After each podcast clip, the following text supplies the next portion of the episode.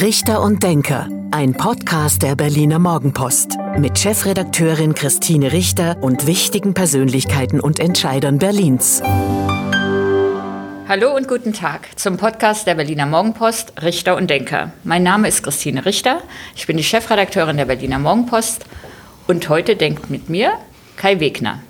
Herzlich willkommen, Kai Wegner. Vielen Dank für die Einladung. Bin ganz gespannt.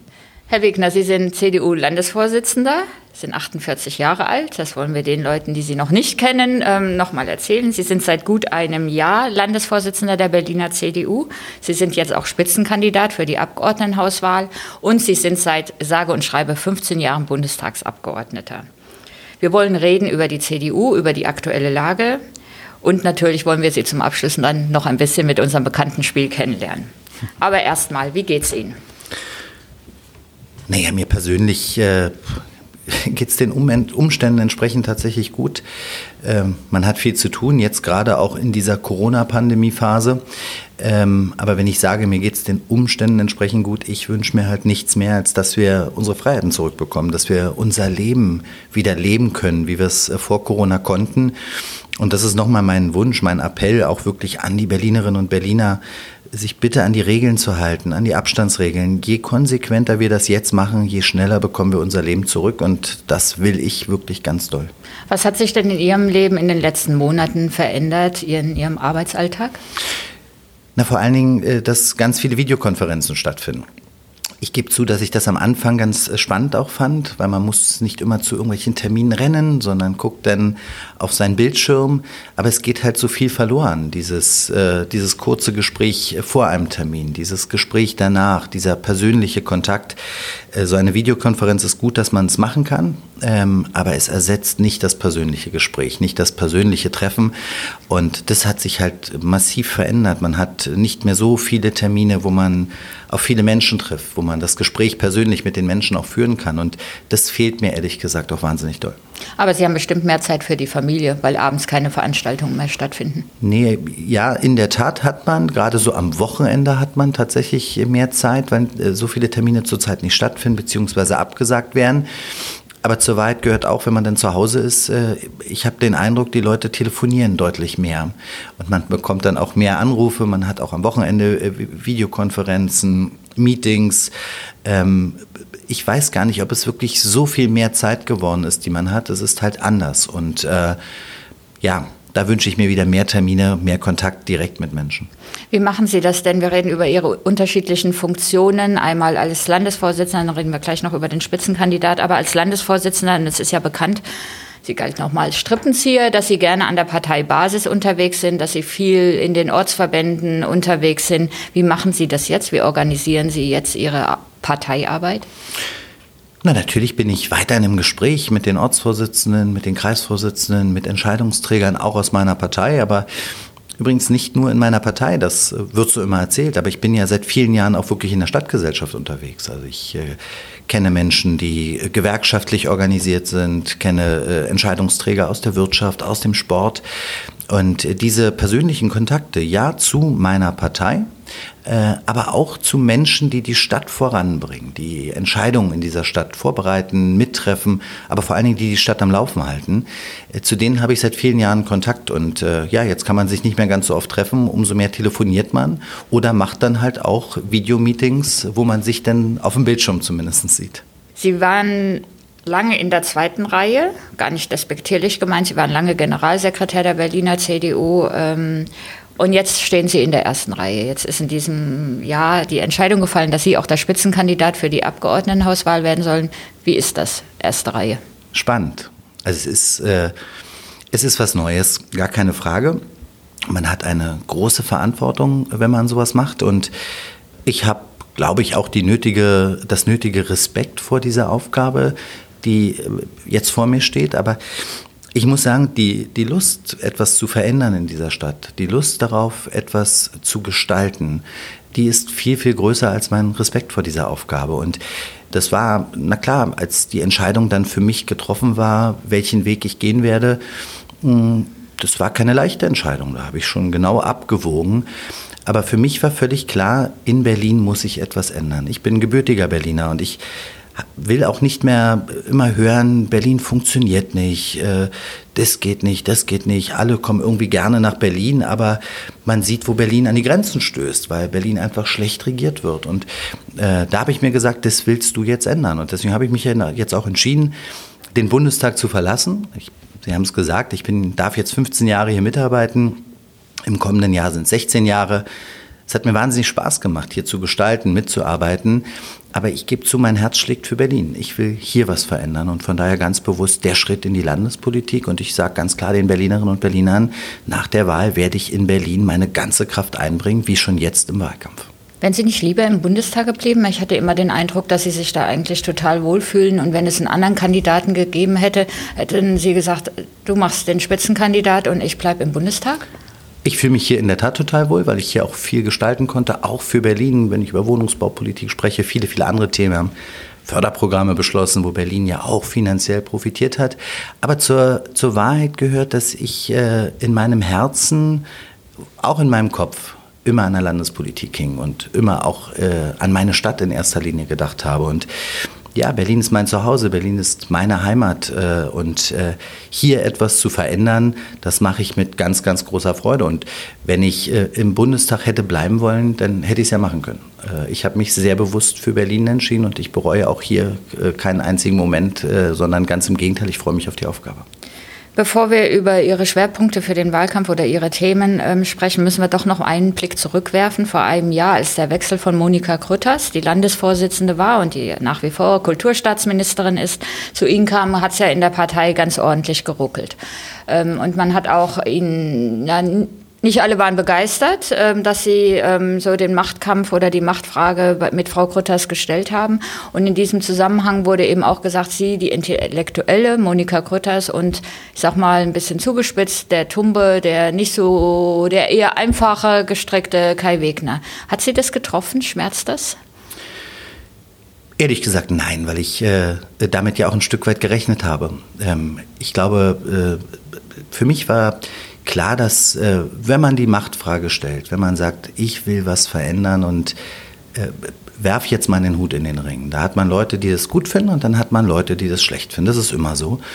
Und für mich war sehr klar, dass nach meiner Wahl zum Landesvorsitzenden es meine Aufgabe sein wird, die Menschen zu überzeugen, auch in meiner Partei, die mich äh, damals kritisch gesehen haben mir war wichtig, dass wir die Partei wieder zusammenführen, weil es hat ja nicht erst gerumpelt in der Berliner CDU, als ich meinen Hut in den Ring geworfen habe, sondern lange davor. Das ist ja die Wahrheit. Und das war für mich ja auch ein Punkt, wo ich einfach gesagt habe, das geht so nicht. Wir müssen uns geschlossen aufstellen. Wir müssen zusammenstehen und wir müssen entschlossen diesen rot-rot-grünen Senat ablösen wollen. Und das war über lange Zeit nicht der Fall. Und das haben wir jetzt aber hinbekommen. Und äh, ich freue mich wahnsinnig, dass das gelungen ist, dass äh, ich großen Rückhalt aus meiner Partei habe, dass der Landesvorstand einstimmig beschlossen hat, äh, mit wirklich tollen Worten auch zu meiner Kandidatur, dass ich Spitzenkandidat werden soll.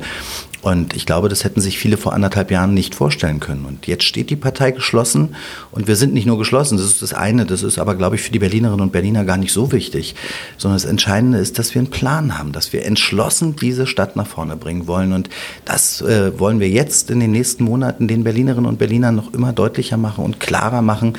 Und ich glaube, dann werden wir diesen politischen Wechsel für Berlin auch hinbekommen. Dann erzählen Sie uns doch mal, was Sie so vorhaben. Stichwort Mobilität ähm, ist ja schon berichtet worden, dass Sie eben auch die Radfahrer mehr in den Blick nehmen, als das in der Vergangenheit bei der CDU war. Was haben Sie da vor bei der Mobilität? Ich will mal grundsätzlich sagen, was ich bei diesem Senat spüre, ist, dass es meistens nicht so um die Realitäten geht, sondern um Klientelpolitik, um Interessen für bestimmte Gruppen zu wahren und gar nicht so sehr das, das, das, das Lösungsmoment im Blick steht, sondern äh, die eigene Ideologie. Und die will ich überwinden. Natürlich gibt es auch übrigens ideologische Punkte in meiner Partei, wo einige sagen, das haben wir schon immer so gemacht und das muss man doch jetzt weitergehen. Ich will aber, dass die Berliner CDU nicht schaut, was steht im Grundsatzprogramm vor 20, 30 oder 40 Jahren, sondern was sind die Fragen der Zeit? Was bewegt die Berlinerinnen und Berliner? Und Berlin ist nun mal anders als der ländliche Raum in Baden-Württemberg oder sonst wo, sondern hier muss man spezielle Antworten geben auf die Entwicklung Berlins. Berlins hat sich rasant verändert in den letzten Jahren. Und da muss die CDU auch neue Antworten geben. Und ein Beispiel ist da in der Tat die Mobilität. Mm, die Berliner CDU galt in den letzten Jahren immer als die Autofahrerpartei. Und äh, ich will auch gar nicht, dass äh, die Autofahrer nun denken, wir nehmen nicht mehr Rücksicht auf Autofahrer. Ähm, ich bleibe dabei, dass ich die autofreie Stadt für eine reine ideologische Illusion halte. Das wird nicht kommen, das wird auch nicht passieren, weil Individualverkehr wird auch weiter eine Rolle spielen. Viele Menschen sind auf ihr Auto angewiesen, äh, ob nun kleine mittelständische Betriebe, aber auch alleinerziehende ältere Menschen, die brauchen ihr Auto und die sollen auch weiter ein Angebot haben. Aber die Verkehrsbedürfnisse vieler Berlinerinnen und Berliner, die haben sich einfach verändert. Sie fahren Fahrrad, sie nutzen den ÖPNV. Äh, sie nutzen ganz neue äh, Formen. Viele sind auch Fußgänger und es gibt halt Autofahrer. Und ich möchte nicht eine Gruppe ausschließen, sondern möchte ein Angebot für Mobilität für alle machen. Das braucht, glaube ich, auch eine Stadt wie Berlin. Wir treffen uns ja hier natürlich mit Abstand und der Einhaltung der Hygieneregeln bei Ihnen im Bundestagsbüro. Um die Ecke liegt die Friedrichstraße. Die ist jetzt für Radfahrer frei, für Autofahrer gesperrt. Halten Sie das für eine gute Idee? Na, wir können gerne nachher mal zusammen dahin gehen und dann äh, können wir beide mal begutachten, ob wir das gut finden. Ich bin da bewusst einmal lang gelaufen laufen. Ich stelle fest, dass Fußgänger sich auf die Straße nicht trauen, weil die Fahrradfahrer da sehr schnell durchhuschen, sehr schnell. Und ich glaube, für Fußgänger hat sich nichts verändert. Es gibt keine Aufenthaltsqualität. Äh, es ist im Kern ein Radschnellweg geworden und die Geschäftsleute in der Friedrichstraße klagen um Umsatzeinbrüche, weil Menschen dort nicht mehr mit dem Auto rankommen. Und das ist wieder rein ideologisch. Ich halt gar nichts, ich habe gar nichts dagegen, dass man neue Aufenthaltsqualität in Einkaufsstraßen schafft, dass man Berlin attraktiver an bestimmten Orten macht. Und ich glaube, die Friedrichstraße ist nicht so attraktiv, um dort mal flanieren zu gehen.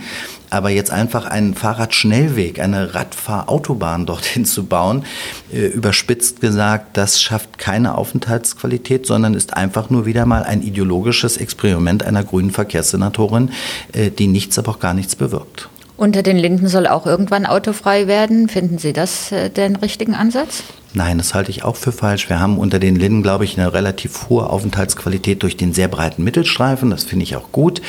Äh, ich finde auch gut, dass man hier über Buschbund vielleicht auch noch mal schnellere den ÖPNV äh, beschleunigt. Das finde ich richtig und auch wichtig.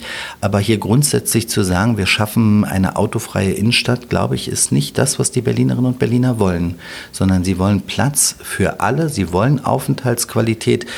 Aber das ist ja der Punkt, den ich dem Senat auch vorwerfe, insbesondere der grünen Verkehrssenatorin. Ich habe immer nicht das Gefühl, dass es um etwas Positives geht, sondern es geht um eine reine Symbolpolitik gegens Auto, gegen Autofahrerinnen und Autofahrer. Und das halte ich für falsch. Dann müssen wir noch über das BVG-Zwangsticket sprechen, was auch in diesen Tagen für Schlagzeilen gesorgt hat. Ähm, auch die grüne Verkehrssenatorin hat eine Studie in Auftrag gegeben, die genau das vorsieht. City Maut, ähm, ein BVG-Zwangsticket ähm, für alle Berliner, also für rund drei Millionen, die es dann kaufen müssten und höhere Gebühren für das Anwohnerparken. BVG-Zwangsticket, eine gute Idee? Ich halte von Zwang prinzipiell gar nichts. Ähm, ich finde äh, gut, wenn man sagt, wir versuchen den ÖPNV attraktiver zu machen. Hm, der muss pünktlich sein, der muss sicher sein. Es muss auch dort eine gewisse Aufenthaltsqualität geben, wenn ich Bus oder Bahn fahre. Und natürlich brauchen wir mehr Schiene, mehr Strecken, mehr Umsteigepunkte in der Stadt. Berlin ist in den letzten Jahren rasant gewachsen, auch mit dem Umland zusammen. Und in den letzten Jahren sind, in den letzten 30 Jahren, glaube ich, sind fünf Kilometer neue U-Bahn-Strecke dazugekommen. Das zeigt doch alles. Und da ist viel zu wenig passiert. Und jetzt über Zwangsmaßnahmen die Leute zum Umsteigen zu bringen, zu zwingen, das halte ich für falsch, sondern wir müssen es über gute Angebote machen. Ich glaube, dass die Menschen freiwillig umsteigen würden, wenn das Angebot stimmen würde, äh, äh, freiwillig Schiene nutzen würden, wenn wir zum Beispiel in den Außenbereichen mehr Park-and-Ride-Parkplätze hätten, wenn wir in bestimmten Außenbezirken auch bessere Anschlüsse an das Schienennetz hätten. Und das gibt es nicht und das schaffe ich auch nicht mit Zwang, sondern ganz im Gegenteil. Ich werde sogar Fehleinreize setzen und das ist sozial nicht gerecht, weil am Ende des Tages werden auch diejenigen, die nicht ganz so viel Geld haben, damit belastet und das halte ich wirklich wirklich für falsch. Naja, dahinter verbirgt sich ja auch der Ansatz, was man damit den ähm, öffentlichen Personennahverkehr finanzieren muss, der ja nach wie vor, auch wenn er viel genutzt wird, in Berlin Finanzierungsprobleme hat. Wie würden Sie, wo würden Sie das Geld hernehmen? Aus dem Haushalt oder? Ich halte es erstmal einfallslos, wenn ich einfach nur eine Gebrühenschraube drehe. Also das ist relativ einfach. Ich will irgendwas finanzieren, also belaste ich den Steuer, äh, belaste ich alle Berlinerinnen und Berliner über Zwang. Das halte ich für falsch. Es gibt ja andere Möglichkeiten. Der Bund gibt unheimlich viel Geld für die Infrastruktur, auch den Ländern. Das muss konsequent abgefordert werden. Und da erwarte ich auch Verhandlungen mit dem Bund. Warum ist die grüne Verkehrssenatorin nicht beim Verkehrsminister? Und sagt, Herr Scheuer, wir brauchen hier Berlin und so weiter. Da, da muss ich hart verhandeln. Das machen andere Bundesländer sehr massiv was Bayern alleine abbekommt äh, aus dem Bundesetat, nicht nur aus dem Verkehrsministerium, weil die bayerische Landesregierung hart mit dem Bund verhandelt. Und das erwarte ich auch von Berlin. Nicht immer nur zu sagen, wir wollen mehr, mehr, mehr, weil wir Berlin sind, sondern wir wollen mehr, wir brauchen mehr, weil wir eine bessere Infrastruktur brauchen, auch im Schienenbereich zum Beispiel. Und da gibt es so viel Geld, was man konsequent abfordern müsste. Und das Zweite wäre dann natürlich auch eine Finanzierung über Steuern. Na klar, wir müssen das über die Steuereinnahmen des Landes machen. Die Steuereinnahmen sind in den letzten Jahren gesprudelt. Äh, es wurde sehr viel Geld ausgegeben, das konnte man sich alles leisten. Hier wird es ohnehin eine Umkehr geben müssen, weil alle Wunschprojekte werden nicht mehr zu finanzieren sein, die Rot-Rot-Grün hier auf den Weg gebracht hat. Ich glaube, hier muss man sich konzentrieren und äh, das, das eine Thema ist natürlich Rettung von Arbeitsplätzen, Existenzen und der Wirtschaft. Und das andere muss die Fortentwicklung, die Weiterentwicklung, die Gestaltung Berlins sein. Und dazu gehört ein attraktiver öffentlicher Personennahverkehr. Und deswegen muss der auch in der Priorität relativ weit oben stehen. Die Wirtschaft in Berlin ist durch die Corona-Krise schwer getroffen, ähm, weil wir viele Veranstaltungen haben, weil wir davon leben, Restaurants, Hotels, Touristen, ähm, seit Monaten kaum Touristen oder jetzt gar keine mehr in der Stadt. Wie sehen Ihre Pläne, wie sehen die Pläne der CDU für die Wirtschaft in den kommenden Jahren aus? Ich glaube, das wird ein Hauptthema im kommenden Jahr sein, also auch im Wahlkampf. Das war vor, vor Corona noch nicht absehbar, glaube ich, dass das Thema Wirtschaft so ein Top-Thema wird, weil die Wirtschaft ist gut gelaufen. Das hat funktioniert in Berlin, gerade in den bestimmten Branchen hat es gebrummt, die Entwicklung war positiv. Und die Auswirkungen von Corona werden Berlin besonders hart treffen. Ähm, gerade Hotellerie, Gastronomie, Veranstaltungswirtschaft, Kulturwirtschaft, Clubwirtschaft, all das, was dazu gehört, ist ganz besonders betroffen und hier müssen wir auch Unterstützungsmaßnahmen treffen. Und mir reicht es wirklich nicht, wenn der regierende Bürgermeister samt Wirtschaftssenatorin hier einfach nur nach dem Bund schreit.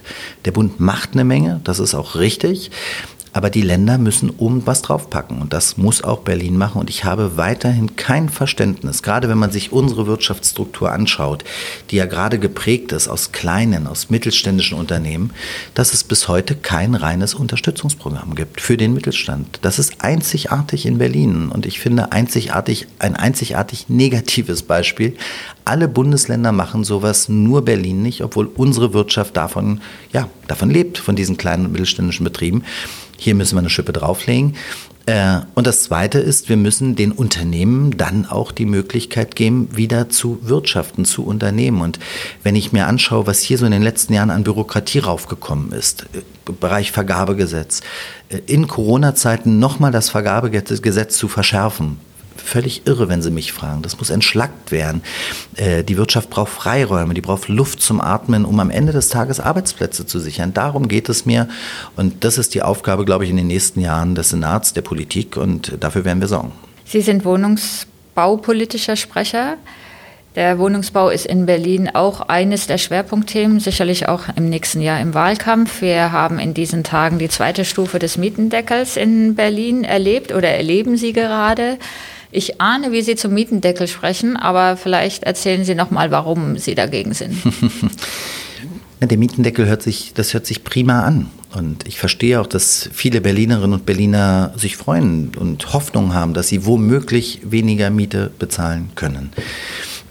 Aber es löst das eigentliche Problem gar nicht. Erstens, glaube ich, ist der Mietendeckel, wird vom Bundesverfassungsgericht nicht standhalten. Da sind Sie sicher? So sicher, wie man vor Gericht sein kann.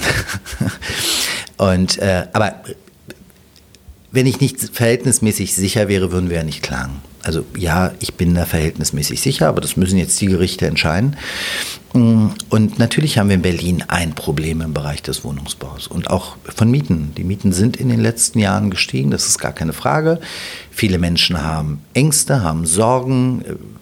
Verliere ich meine Wohnung? Werde ich herausmodernisiert? Werde ich verdrängt? Das ist ein Thema bei ganz vielen Berlinerinnen und Berlinern. Und hier muss Politik auch Antworten geben, das finde ich auch richtig. Und da gibt es ja auch Instrumente des Bundes, wie zum Beispiel Mietpreisbremse, Mieterschutzgesetze etc. pp., die wir auch in dieser Legislaturperiode verlängert haben und auch verschärft haben weiter. Und ich würde mir zum Beispiel wünschen, dass ein Berliner Senat diese bundesweiten Gesetze hier ganz konsequent durchsetzt. Dass man sie kontrolliert, dass das eingefordert wird, dass es sanktioniert wird, wenn äh, Vermieter sich an diese Gesetzgebung nicht halten. Ich glaube, das wäre der richtige Weg, weil der ist auch verfassungskonform. Das zweite Problem, was wir in Berlin haben, das, was ich zumindest immer wieder höre, und das spüren auch mehr, immer mehr Berlinerinnen und Berliner. Das Problem ist ja gar nicht so sehr, wenn du eine Wohnung hast. Wenn du eine Wohnung hast, hast du eine Miete, dann kannst du sagen, die Mietsteigerung ist nicht okay oder was auch immer, aber das ist im Kern nicht das Problem. Das Problem ist, wenn ein Paar sich trennt und man sucht eine kleinere Wohnung oder Kinder ins Spiel kommen und man sucht eine größere Wohnung oder äh, die Studierende möchte ausziehen und äh, will weg von den Eltern und sucht sich ihre erste eigene Wohnung. Das Problem in Berlin, eine Wohnung zu finden, das wird immer größer. Es gibt zu wenig Wohnungen. Es gibt viel zu wenig Wohnungen. Und dadurch, durch den Mietendeckel, und höre ich ja immer von Rot-Rot-Grün, das betrifft den Neubau gar nicht, den haben wir ja rausgenommen. Wenn ich mir dann aber Studien auch gerade der Wohnungswirtschaft mehr anschaue und auch die Aktivitäten der Wohnungswirtschaft mehr anschaue, äh, dann ist es total, totaler Quatsch zu sagen, das betrifft den Neubau nicht. Weil diese privaten Investoren ziehen sich raus. Die bauen in Berlin nicht mehr. Und mir hat kürzlich der Staatssekretär aus Brandenburg gesagt, der hat zu mir gesagt, weißt du, aufgrund der schlechten Politik in Berlin profitiert Brandenburg, weil bei uns entsteht so viel Wohnraum wie nie zuvor. Und nun will ich ja nicht ein Gegeneinander mit Brandenburg, ganz im Gegenteil. Ich finde, wir müssen die Regionen gemeinsam denken. Aber ich möchte nicht, dass Berlin der Verlierer ist, sondern ich möchte, dass Brandenburg wächst und Berlin. Und was Rot-Rot-Grün macht, ist, Wohnungsbau nach Brandenburg zu vertreiben und damit die Menschen aus der Stadt treiben. Und das will ich nicht. Und deswegen brauchen wir mehr Wohnungsangebot in allen Preissegmenten. Na klar brauchen wir mehr sozialen Wohnraum. Na klar brauchen wir bezahlbaren Wohnraum, auch für Menschen, die wirklich wenig Geld haben. Aber ich sag mal so, wir brauchen auch äh, Wohnraum für Leute, die ein normales Einkommen haben, äh, die gar keinen Wohnberechtigungsschein bekommen, weil sie zu viel verdienen, sich eine Luxuswohnung aber niemals leisten können. Und für diese Menschen fällt komplett das Wohnraumangebot weg in dieser Stadt. Und das ist Folge von rot-rot-grüner ideologischer Baupolitik. Das heißt, Ihr Ansatz, sollten Sie regieren in Berlin, wäre, na, ich will vor allen Dingen wieder ein partnerschaftliches Verhältnis mit allen. Ich möchte, dass wir uns an einen Tisch setzen äh, mit unseren starken kommunalen Wohnungsbaugesellschaften, an einen Tisch setzen mit den Genossenschaften, an einen Tisch setzen auch mit den Privaten. Wenn ich immer wieder höre von Privaten, die übrigens auch sehr aktiv sind, was sozialen Wohnungsbau angeht, also die nicht die klassischen Heuschrecken sind, sondern aus sozialer Verantwortung auch Wohnungsbau gestalten, die zu mir sagen, Herr Wegner, Überall dürfen wir bauen, in Hamburg, in Frankfurt, in Nürnberg, überall wird uns der rote Teppich ausgerollt. Und in Berlin haben wir das Gefühl, wir sind die Feinde. Dann ist irgendwas verquer. Und wir brauchen Private, um unser Wohnungsproblem zu lösen. Und wir brauchen die Bauwirtschaft, wir brauchen die Verwaltung, wir brauchen übrigens auch die Mieterverbände, an so einem runden Tisch, und das wünsche ich mir, dass wir endlich wieder uns an einen Tisch setzen, was braucht die Bauwirtschaft, was braucht die Verwaltung, was wollen die Mieterinnen und Mieter und was erwartet die äh, Wohnungswirtschaft und das zusammenzubringen. Das löst nachhaltig unser Problem, aber damit müssen wir schnell anfangen, weil im Kern ist es nicht fünf vor, sondern fünf nach zwölf. Viele Menschen in Berlin treibt auch das Thema Bildung um, der Zustand der Schulen. Ähm, die schlechten Ergebnisse in nationalen oder internationalen Vergleichen, aber nationalen Vergleichen, was, ähm, was die Leistungen der Schüler in Berlin angeht. Wollen Sie dann den Bildungs-, die Bildungssenatorin stellen? Sollten Sie in die Regierung kommen? Naja, ich sehe äh, ehrlich gesagt in fast jedem Ressort den, äh, den Bedarf, dass es mal einen Wechsel gibt. Für eine Alleinregierung wird es nicht reichen. aber für eine Alleinregierung wird es nicht reichen. Ganz genau. Das Thema Bildung wird eine hohe Priorität bei uns haben in diesem Wahlkampf. Und ich glaube, hier wird es auch Zeit, nach 25 Jahren SPD-Verantwortung in diesem Ressort, äh, über 25 Jahren, dass es hier einen Wechsel gibt. Und äh, das wäre ein Thema, wo ich sagen würde, hier sollte die CDU einen Anspruch erheben. Und hier werden wir auch einen Anspruch erheben, weil hier muss sich viel tun. Und ich höre das ganz oft, also ich bin ja oft auch wird eingeladen, auch schon vor Corona von, von Elternvertretungen, von Schülervertretungen und die führen mich dann durch ihre Schule. Und wenn man sich so die bauliche Substanz unserer Schulen anschaut, also ich werde nie vergessen, wie ich auf einer Toilette war. Diesen mhm. Geruch bin ich eine Woche mhm. nicht losgeworden. Und äh, das sind Zustände, die wir zurzeit hier in Berlin haben, die finde ich wirklich inakzeptabel sind. Ich wurde durch eine Schule geführt, da hat mich eine, eine Klassensprecherin in einen Raum geführt. Ich dachte, das ist eine Baustelle. Da gab es keine Deckenabhängungen, die Kabel hingen aus den Wänden. Ich habe wirklich gedacht, ja, die bauen hier noch ein bisschen und in drei, vier Monaten können dann die Schüler hier beschult werden. Habe ich dann auch so gesagt. Und da haben die Betroffenen nach unten geguckt und haben gesagt, nein, Herr Wegner, hier werden wir beschult, genau in diesem Klassenraum. Und ich konnte es nicht glauben, weil ich hätte gedacht, in einem Industrieland wie Deutschland, in einer Stadt wie Berlin ist das nicht Wenn möglich. Sie dann sich sowas angucken, was machen Sie denn dann als Politiker? Rufen Sie dann den Stadtrat an oder sagen Sie, hm, schlimm, aber gehen wieder in den Bundestag zurück? Nein, natürlich bewegt mich sowas. Also sowas nehme ich mit, sonst, das ist schon eine Weile her, dieser Termin übrigens, und Sie sehen, er bewegt mich heute noch, sonst hätte ich ihn jetzt hier nicht angesprochen. Ähm, ich bin da jemand, der das nicht so einfach zu den Akten legt, sondern es bleibt in meinem Kopf. Und das sind Momente, wo ich einfach sage, hier müssen wir ran, hier müssen wir gestalten. Na klar habe ich auch äh, mit dem zuständigen Bezirksamt darüber gesprochen. So, dann hörst du aber, ja, da fehlt uns das Land, die Unterstützung, die finanziellen Möglichkeiten, hier werden andere Prioritäten gezogen und so weiter. So, und das ist ein Punkt, wo ich sage, hier müssen wir ran. Das verdienen äh, die Schülerinnen und Schüler nicht, das verdienen auch die Lehrerinnen und Lehrer nicht, aber auch die Eltern verdienen das nicht. Und äh, ich wurde kürzlich gefragt, Herr Wegener, wollen Sie eine neue Schulstrukturreform? Da hätte ich ehrlich gesagt wirklich große Lust drauf. Aber, das heißt, nee, noch nee, mehr Gymnasien. Ich sag, nee, pass mal auf, ich, äh, da hätte ich tatsächlich große Lust ich. drauf, aber, aber ich, äh, ich bin davon abgekommen, weil ich sehr oft von Eltern auch höre, Herr Wegner, dass mein Kind in seiner Schullaufbahn mindestens drei Schulstrukturreformen hinter sich hat. Ist doch nicht normal. Und ich glaube, wir müssen jetzt zu einer ja, wir müssen uns auf das Wesentliche mal, mal wieder in der Schule konzentrieren. Ich finde, wir brauchen eine neue Verlässlichkeit an den Schulen. Das Eltern wissen, ihre Kinder werden von 8 Uhr morgens bis Schulschluss beschult. Da findet Schulunterricht auch statt. Äh, wir brauchen eine Konzentration auf die Qualität der Bildung. Ich will nicht immer wieder neue Experimente, neue Strukturreformen, sondern die Qualität muss einfach stimmen. Wir brauchen gut ausgebildete Lehrkräfte. Wir brauchen nicht, wir müssen die nicht hier gut ausbilden in Berlin und sie dann in andere Bundesländer entlassen, sondern wir müssen die für uns halten. Das heißt, wir brauchen die Verbeamtung. So, ich bin gar kein großer Fan von Verbeamtung an Schulen, sage ich ganz offen. Aber wenn alle anderen Bundesländer verbeamten, werden wir nicht drum herum kommen. Wenn alle Bundesländer sagen, wir verbeamten nicht mehr, dann bin ich der Erste, der sagt, wir brauchen auch in Berlin keine Verbeamtung. Aber wenn es alle anderen Länder tun, müssen wir uns diesem Wettbewerb um die besten Lehrkräfte stellen. Und zurzeit verliert Berlin diesen Wettbewerb. Und ich möchte die bestausgebildetsten Lehrkräfte für unsere Kinder. Und ich finde, wir brauchen auch eine neue Ordnung an den Berliner Schulen. Ich muss Ihnen ganz ehrlich sagen, wenn ich Berichte von Lehrern höre, die teilweise nicht mehr klarkommen äh, mit Verhaltensweisen von jungen Leuten, was Antisemitismus angeht, was Bedrohungslagen angeht. Kürzlich haben wir gelesen, dass ein Schüler einer Lehrerin äh, gedroht hat, sie zu enthaupten. Das sind Zustände, die ich in einer weltoffenen, liberalen Stadt wie Berlin nicht haben möchte. Und ich finde, hier muss Schule auch äh, äh, deutlich machen, um was es geht, um ein friedliches mhm. Miteinander, diese Weltoffenheit äh, auch rüberbringen. Wir wollen alle in dieser Stadt gemeinsam leben und das fängt in der Schule an und das brauchen wir. Also in der Schule eine neue Qualität, eine neue Verlässlichkeit und auch eine neue Ordnung. Und äh, das wäre mir wichtig und dafür die richtigen Maßnahmen zu ergreifen. Ich glaube, das ist wichtiger als eine neue Schulstrukturreformdebatte.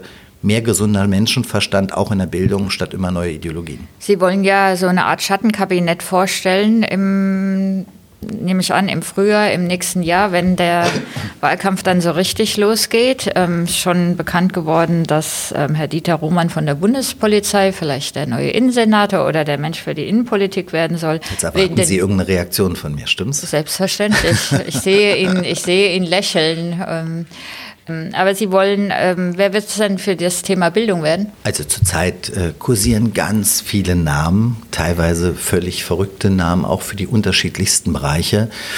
Äh, von daher äh, gibt es weder einen Namen, den ich heute schon bestätigen könnte oder dementieren wollte, äh, sondern in der Tat versuche ich mit einem starken Team anzutreten, die die fünf, sechs oder sieben entscheidenden Themen abdecken sollen. Und da bin ich in Gesprächen mit Menschen aus unserer Stadt, aber auch darüber hinaus.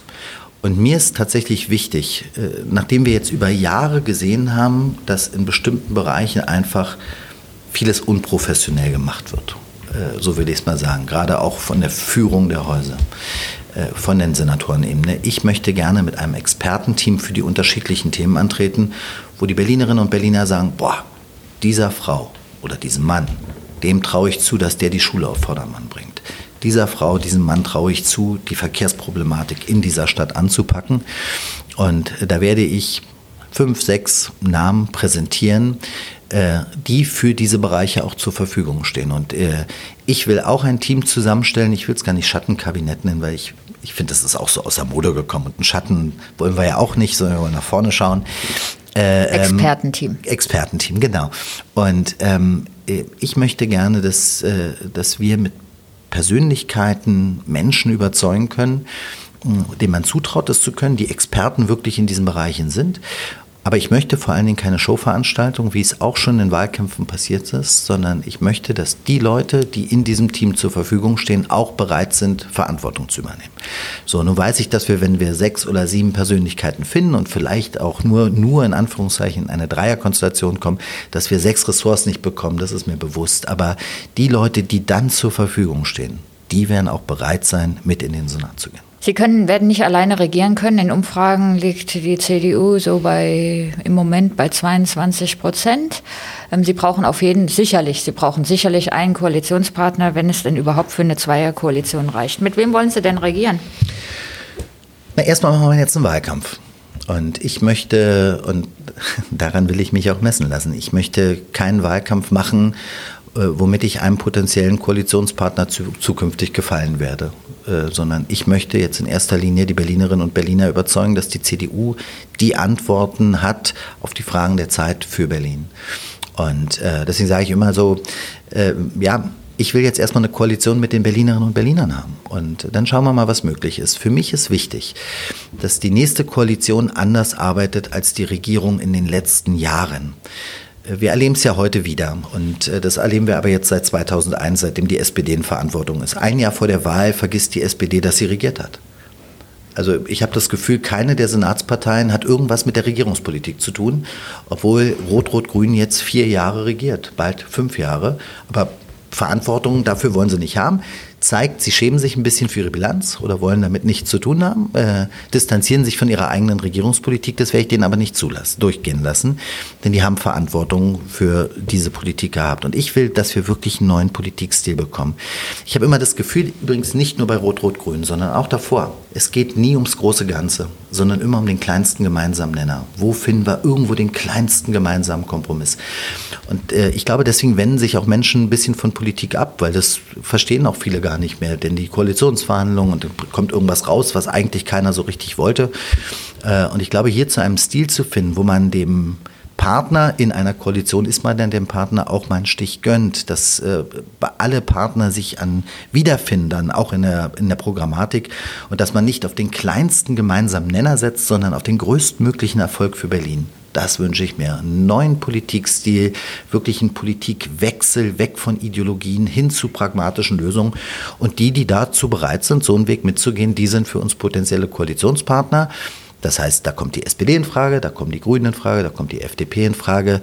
Ich schließe es aus, äh, ganz klar mit der AfD eine Koalition oder eine Zusammenarbeit zu pflegen. Die AfD äh, spaltet, äh, sie schürt Ressentiments, die einfach nicht zu dieser Stadt passen und es wird immer schlimmer. Die entwickeln sich ja nicht in die Mitte, sondern immer weiter nach rechts. Und äh, für die Linkspartei gilt für mich auch keine Zusammenarbeit. Aus zweierlei Gründen übrigens. Ich werde immer gefragt, Herr Wegner, ist jetzt nicht langsam die Zeit gekommen, nach 30 Jahren kann man doch mal überdenken.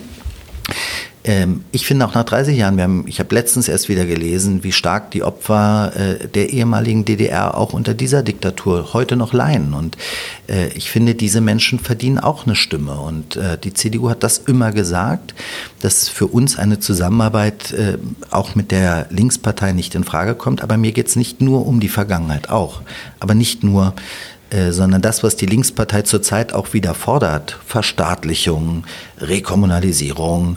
Äh, jetzt habe ich gehört, die wollen auch wieder Kaufhäuser selbst betreiben als Staat.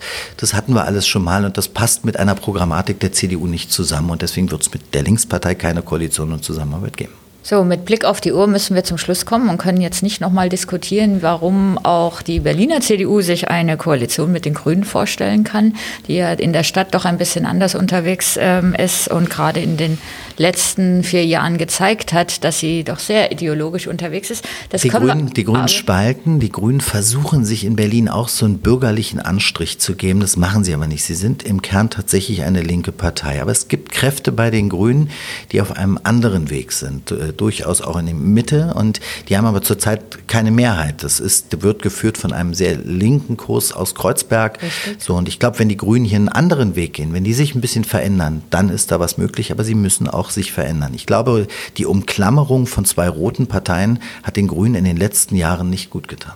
Wir kommen zu unserem beliebten Spiel am Ende dieses Podcasts, nämlich zehn Sätze, die Herr Wegner jetzt bitte spontan vervollständigt. Ich bin in die CDU eingetreten, weil weil ich was verändern wollte und weil damals der beliebte regierende Bürgermeister Eberhard Diebken abgewählt wurde von einem Senat, SPD und alternative Liste und das wollte ich nicht hinnehmen. An Hertha BSC mag ich besonders, Hertha BSC ist meine Leidenschaft, obwohl sie es einem nicht immer sehr leicht machen, sie so richtig zu mögen. Spandau ist ein Bezirk in Berlin. Na, Herr Wegner, da fällt Ihnen noch was anderes an. Sie sind seit 15 Jahren für Spandau im Bundestag. Spandau ist, äh, Spandau ist meine Heimat. Äh, Spandau ist äh, ein toller Bezirk in Berlin, aber Berlin besteht aus zwölf tollen Bezirken, die alle ganz unterschiedlich sind, ganz vielfältig.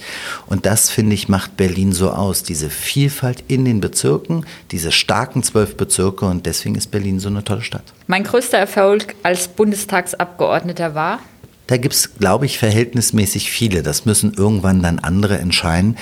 Äh, aber ich finde zum Beispiel äh, diverse Förderungen, Fördermittel aus den nationalen Projekten toll, die ich nach Berlin geholt habe. Wir sind jetzt dabei, eine Baugesetzbuchnovelle auf den Weg zu bringen, die hoffentlich dazu führen wird, dass Bauen beschleunigt wird. Äh, da gibt es einige Punkte, äh, die ich vorangebracht habe, auch für Berlin. Ich glaube, das würde den zeitlichen Rahmen ein Stück weit sprengen, aber zwei habe ich mal genannt. In meiner Freizeit mache ich gerne. Spiele ich gerne mit meinen Kindern, kümmere mich um die Familie, mache gerne Ausflüge mit meiner Familie und ganz besonders, ehrlich gesagt, gern spiele ich äh, mit der Familie und mit meinem Hund, äh, der ja auch zur Familie gehört. An der Unionsfraktion im Bundestag werde ich vermissen? die Diskussionsfreudigkeit in schwierigen Situationen. Also das ist schon, schon ganz spannend, so gerade jetzt in der Corona-Phase, da dauern Fraktionssitzungen deutlich länger, weil es dann auch echt spannende Diskussionen gibt, während manchmal Themen sehr, sehr schnell durchgewunken werden. Aber die spannenden Momente, die spannenden Diskussionen, insbesondere wenn die Bundeskanzlerin denn zur Lage der Nation berichtet, das ist schon, das war schon immer aufregend. Der schönste Ort in Berlin ist für mich? Da gibt es auch ganz viele, aber ich gebe zu, dass der Gendarmenmarkt ein ganz besonderes Flair hat. Als regierender Bürgermeister würde ich als erstes? Als erstes tatsächlich für einen Politikstil sorgen, dass die Menschen sagen, da passiert was, da ist ein Aufbruch in der Stadt zu spüren, den Weg gehen wir mit. Der beste neue CDU-Chef auf Bundesebene unter den drei Kandidaten ist? Sind alle drei sehr geeignet. Zu Weihnachten wünsche ich mir. Zu Weihnachten wünsche ich mir eine schöne Zeit mit der Familie, Ruhe Besinnung. Ähm, es wird ein ganz, ganz anderes Weihnachten für uns alle, für alle Berlinerinnen und Berliner. Ich wünsche, dass die Berlinerinnen und Berliner ein schönes Weihnachtsfest haben und dass wir vor allen Dingen, und das sagt ja Weihnachten, Weihnachten ist das Fest der Hoffnung, dass wir Hoffnung haben auf ein sehr viel besseres Jahr 2021, als das es 2020 war. Herzlichen Dank, Herr Wegner. Herzlichen Dank fürs Zuhören. Das war der Morgenpost-Podcast Richter und Denker. Zu Gast war heute bei uns Kai Wegner, der neue der neue Spitzenkandidat der Berliner CDU, der CDU-Landesvorsitzende in Berlin und der CDU-Bundestagsabgeordnete aus Spandau. Mein Name ist Christine Richter, ich bin die Chefredakteurin der Morgenpost. Sage vielen Dank, bis nächste Woche, bleiben Sie gesund und zuversichtlich. Das war Richter und Denker. Vielen Dank fürs Zuhören. Schalten Sie nächste Woche wieder ein zu einer neuen Folge mit Berliner Morgenpost-Chefredakteurin Christine Richter.